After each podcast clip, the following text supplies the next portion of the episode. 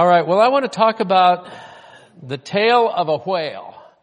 And I was thinking about this message all last week and, and most of this week from the perspective, could I do it from the perspective of the whale?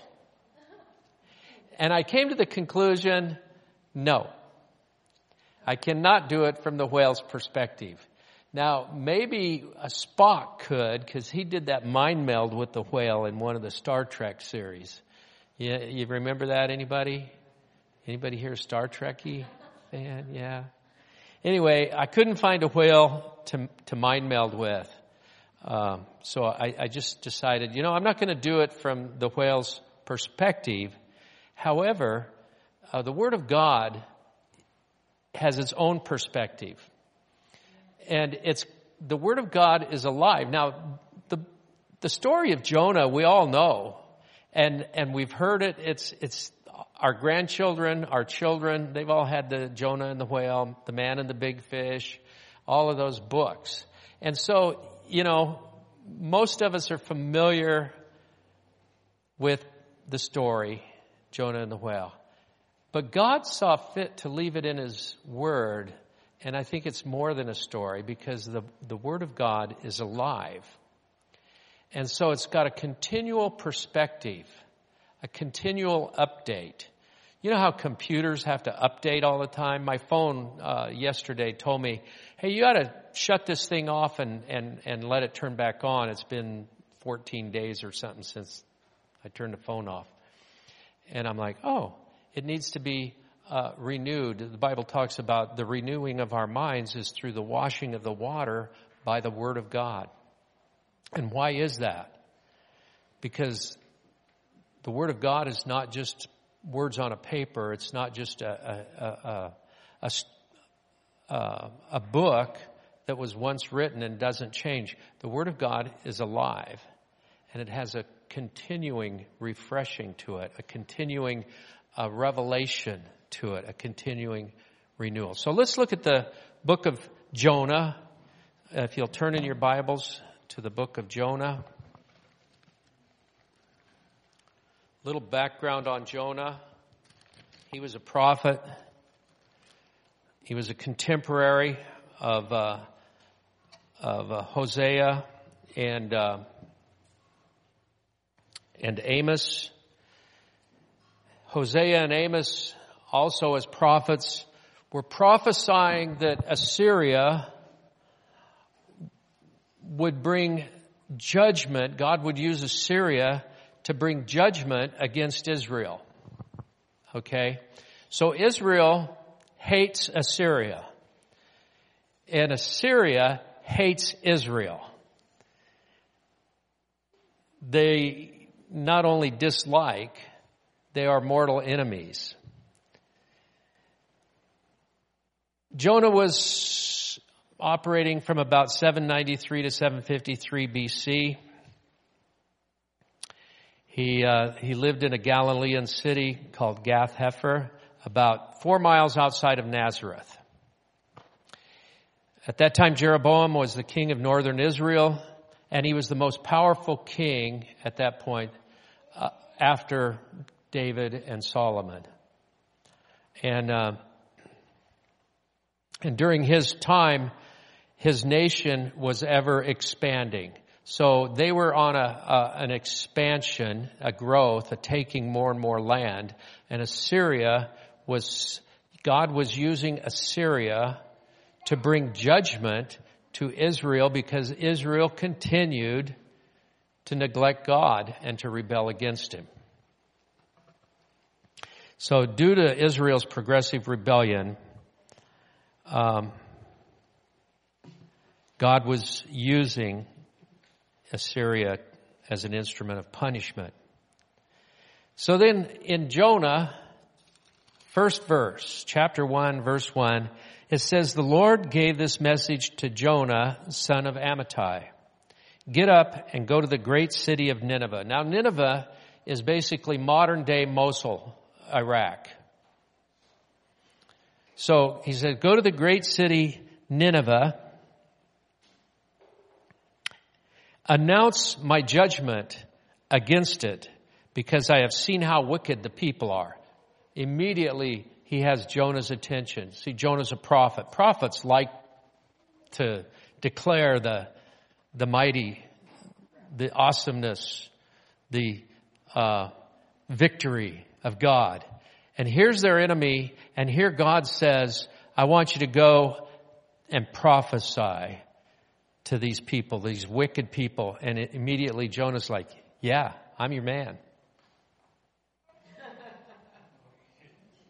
I'm your man.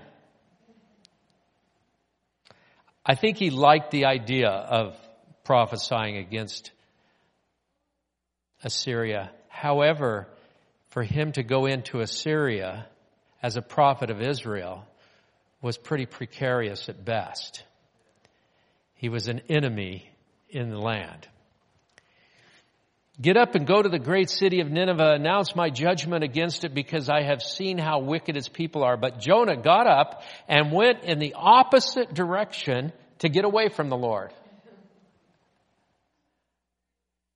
Now there's so many lessons in the book of Jonah, that being one of the most obvious is like learning how to be obedient to the Lord and not running from God because we all know uh, that are familiar with the story in his running, he got swallowed up by a whale,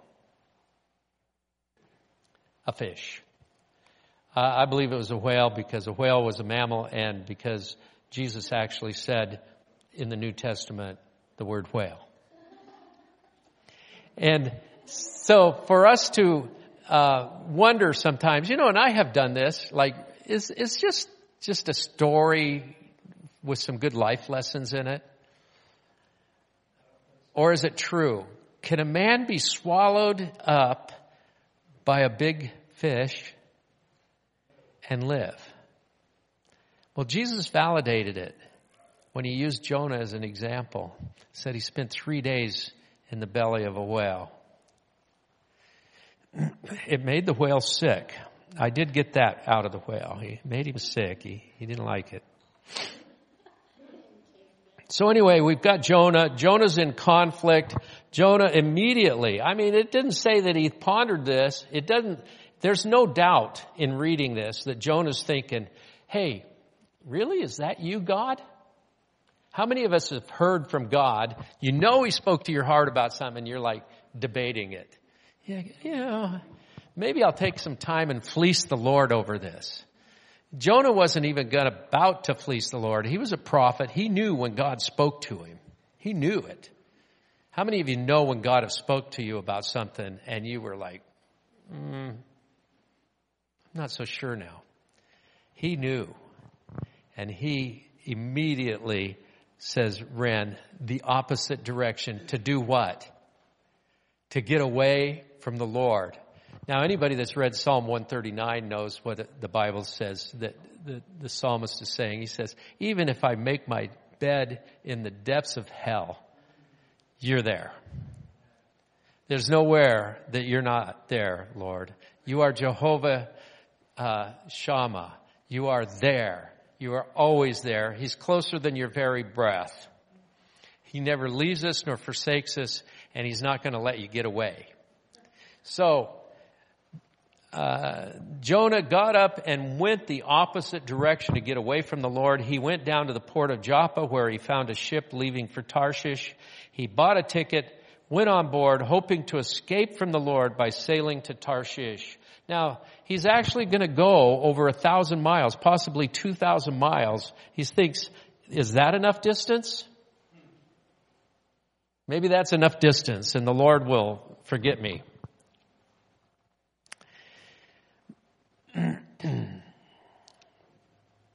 Let's read on. But the Lord hurled a powerful wind over the sea, causing a violent storm that threatened to break the ship apart. Fearing for their lives, the desperate sailors shouted to their gods for help and threw the cargo overboard to lighten the ship. But all this time, Jonah was sound asleep down at, this is very important. Remember this part. Jonah was sound asleep down in the hold, so the captain went down after him how can you sleep at a time like this? He shouted. Get up and pray to your God. Maybe he will pay attention to us and spare our crews. Then the crew cast lots to see which of them had offended the gods and caused this terrible storm. And when they did this, the lots identified Jonah as the culprit. Why has this awful storm come down on us? They demanded. Who are you and what is your line of work? What country are you from? And what is your nationality? Jonah answered, I am a Hebrew, uh, I, and I worship the Lord, the God of heaven, who made the sea and the land. The sailors were terrified when they heard this, for he had already told them he was running away from the Lord. Oh, why did you do it? They groaned. And since the storm was getting worse all the time, they asked him, what should we do to stop the storm?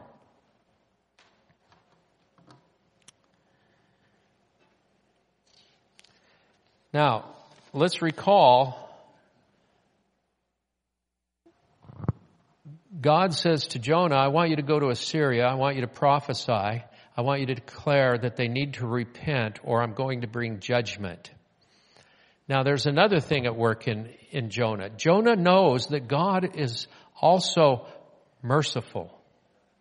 He's full of mercy.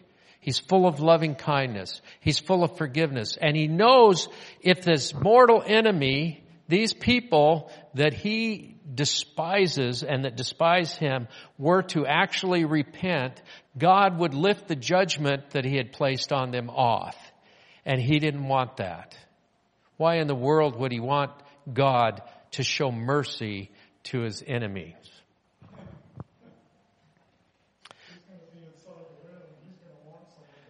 Yeah. It's not too long after that. He's, he's in need of God's mercies himself. Now here's another, th- okay, let's, before we get to that, where am I?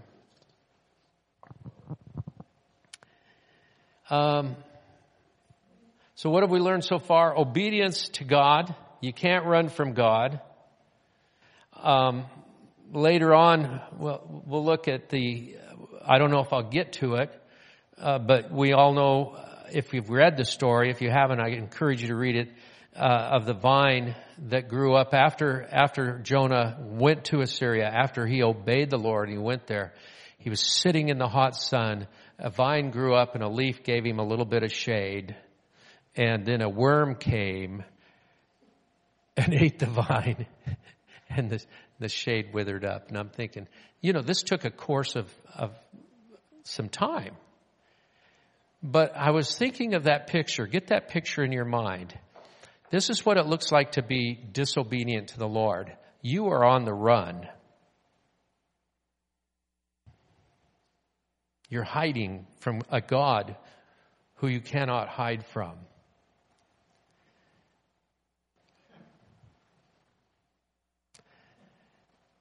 You cannot hide from God. And then the vine and the worm, I'm thinking of Jonah sitting there because what happened was he goes to Assyria. He, he speaks to them. He gives the message God gave. The king of Assyria, of Nineveh, the greatest city in Assyria, takes it to heart and down to the very last lowliest person, they repent and they put themselves in sackcloth and ashes and show repentance. And for that reason, that entire generation was saved from judgment. And now he's bummed.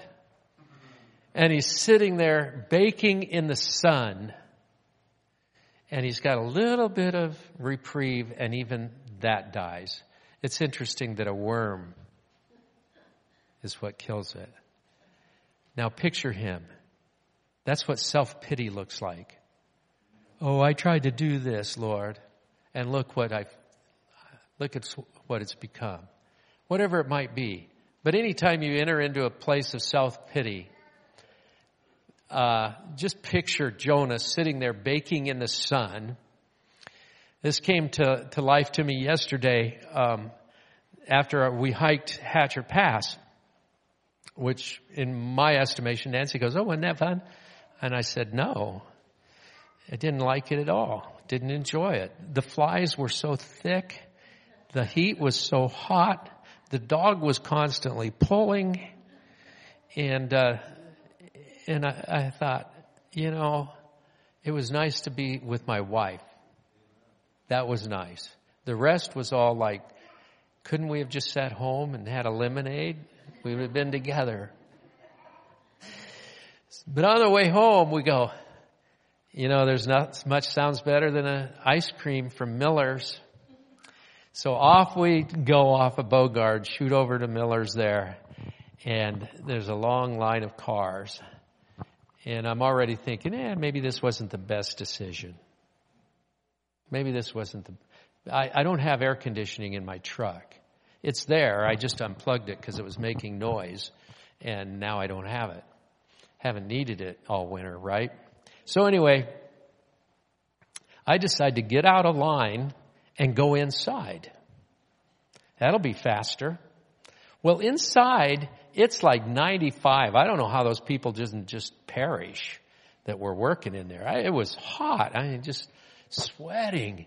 And I was like, oh, that wasn't a best, that wasn't my best decision to switch that. But I'm watching the car out the window. I'm still ahead of the game. Still ahead of the game. But these two people were just in front of me. Did they want an ice cream? No. They wanted these specialty drinks that just seemed to take forever to make. And when they finally brought them, and all these special requests, and they, they're taking their time making up their mind. And I'm like, really, people? There's those of us that are dying here. You know, my leaf just withered. And it's hot. And uh, they're just going on and on, and finally they agree on what they want: these iced coffee drinks, just this way and just that way, and they're both different. And the girl's going, mm-hmm, mm-hmm. and I'm going, get out of here. Anyway, they bring him back, and I'm like, oh, rejoicing. I can still see I'm ahead of the game. And the one, the girl goes, I'm not happy with this. Oh, I'll make you a different one. I'm perishing. I'm beginning to show self-pity. I'm beginning to say, I make bad decisions in life. The car that I had been watching has disappeared. My wife sends me a text saying, you should have stayed in line. Those cars are all gone. But I was made one smart move. I left my phone in the truck. So she was just texting herself and didn't know it. Anyway, finally it comes. Finally I get my ice creams and I don't have enough cash. So I have to give a card instead and they're wilting quickly. I'm like, hurry, hurry, hurry. And I get to the car and my hands are covered with melted ice cream and off we go. And it all turned out fine. But my point in all of that was I was beginning to have a little bit of self-pity, like, oh man, you know, it's so hard and I make these bad choices, life choices. Uh, I guess ordering ice cream can be considered a life choice. I don't know. anyway, so there's a lot of things we can draw from um, Jonah as far as obedience and disobedience and the Lord's mercies to a people that had no covenant whatsoever with him. They, they didn't know him. They were killing his people, declared enemies to his people. And yet God says, I want to show them mercy. If they'll repent, I'm going to have mercy upon them. And I'm going to withhold judgment. So we can learn these things from Jonah, but the, the thing I want to see the most is um, in verse uh, 15. I want to read verse 15. then the sailors picked Jonah up and threw him into the sea, the raging sea, and the storm stopped at once. The sailors were awestruck by the Lord's great power and they offered him a sacrifice and vowed to serve him. Now we all have our favorite Bible verses, you know, the ones that comfort us in times of, of trouble, in difficult times, the promises we enjoy, you know. I don't think this is one of them. This is not a verse that you would say, this is a verse I use when I'm in times of trouble. The sailors took Jonah and threw him into the sea. But those are there. Those are there to show us that there is recompense for disobedience.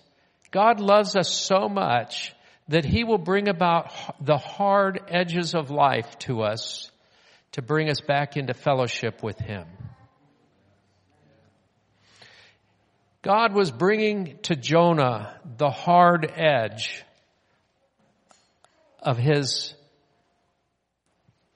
person so that he could bring Jonah back into fellowship with him.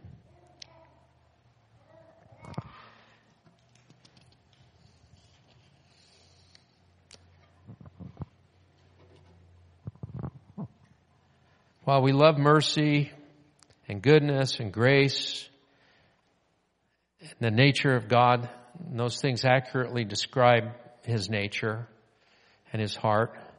He also calls for us for a spirit of repentance. You know, our brother Richard went on that prayer uh, venture and he's a part of this prayer team. The whole idea behind that is repentance for America. He says, if my people who are called by my name will humble themselves and pray, I will heal their land and I'll forgive their sins.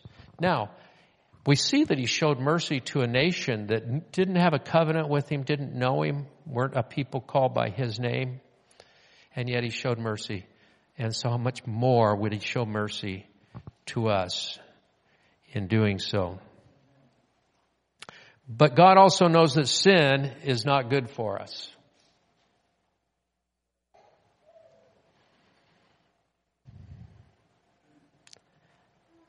And that's why he's included verses in the Bible about justice and discipline and wrath and judgments. And when one of God's children chooses willful disobedience and remains unrepentant, unrepentant. Now let me explain that. What does that mean? I mean, uh, there's a big difference between saying, I'm sorry, forgive me, and then there's the, I'm sorry that I got caught. They all have a different level. And then there's the difference that says, I'm sorry, change my heart, and I won't be like that any longer. And I begin to walk in the opposite direction. I begin to walk, instead of walking away from God, I walk in His um, teachings. But when one of his children chooses willful disobedience and remains unrepentant, he wants to restore them so badly that his way of wooing them back to sanity and back into fellowship often includes bringing about rough things in their lives.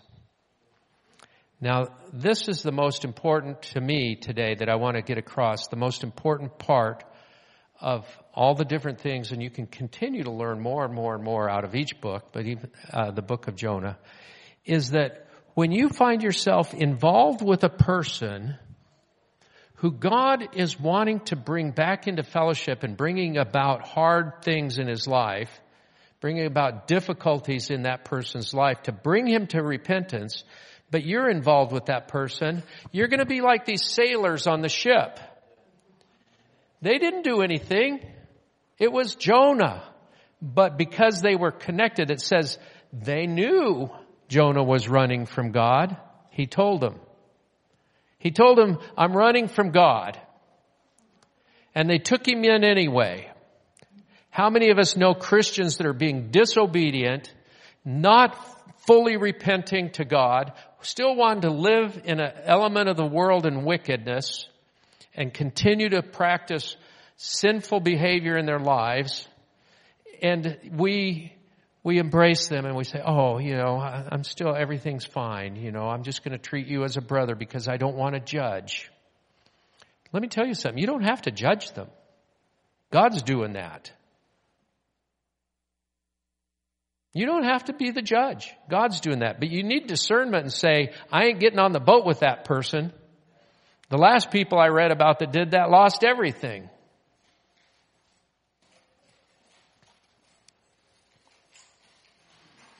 So the crew Jonah took on, even though they knew he was running, they suffered loss of all their possessions, and in the midst of it, in the midst of it, they're losing everything. Everything's going wrong. They're just the innocent bystanders. They're the, uh, well, they're not so innocent. They, they took him into the boat, but, you know, they didn't know. Um, they're the uh, collateral damage is happening to them. So, you know, the Bible tells us a few things like uh, don't marry an unbeliever. Do, do not be unequally yoked together with an unbeliever. My sister, when she first got saved, she used to quote that. She says, Don't be yoked together with an unequal. And we are like, No, Pam, it, it's this way. And she says, No, I like it my way. um, but in the, min- in the midst of all that, Jonah's just sleeping. He's like in the bottom of the ship, just sleeping away, missing out on what damage his decision is doing to others. You see, others being disobedient to God and you involve yourself in their life, it will bring collateral damage into your life. It will bring difficulties into your life and you had nothing to do with it. You're just, you just happen to have gotten into the boat with them. And you shouldn't do that. So don't do that. Um, one of the things I learned in business, do not be in business with an unbeliever. So in the years of we were to in business together, we tried to do everything we did with Christians. And it wasn't too long into that that I said I shouldn't do anything with Christians either. In fact, I knew some unbelievers and some Christians both that said, I would never go into business or do business with a Christian.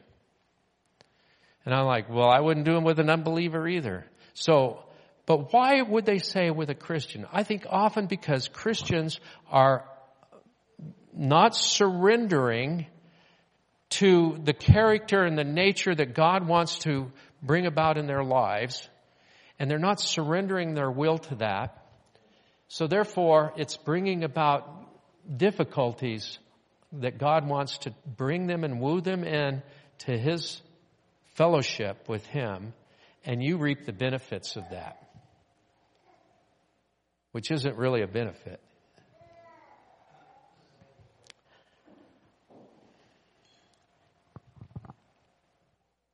So the crew suffered the loss of all their possessions, and Jonah's simply asleep.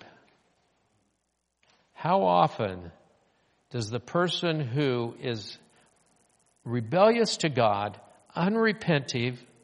They're a Christian, but they're being rebellious. They're being unrepentive. They're not changing. And we, we involve ourselves in their lives and they're oblivious to what's happening around them. They're just going along asleep. And you reap the effects of that. So be very careful. Proverbs chapter 13 verse 20 says, He who walks with wise men will be wise but the companion of fools will suffer harm. So that's, I guess, from a whale's perspective, my take on the book of Jonah for us today.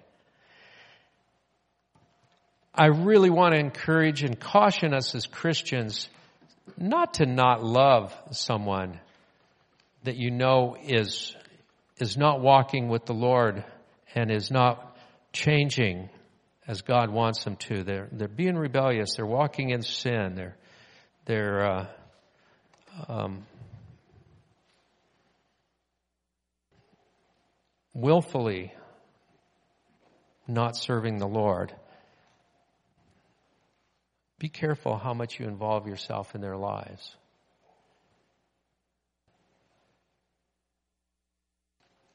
Be careful in your choosing of companionship. Be careful in choosing your friendships. Uh, make sure you're the com- in the companion of the wise and not the foolish.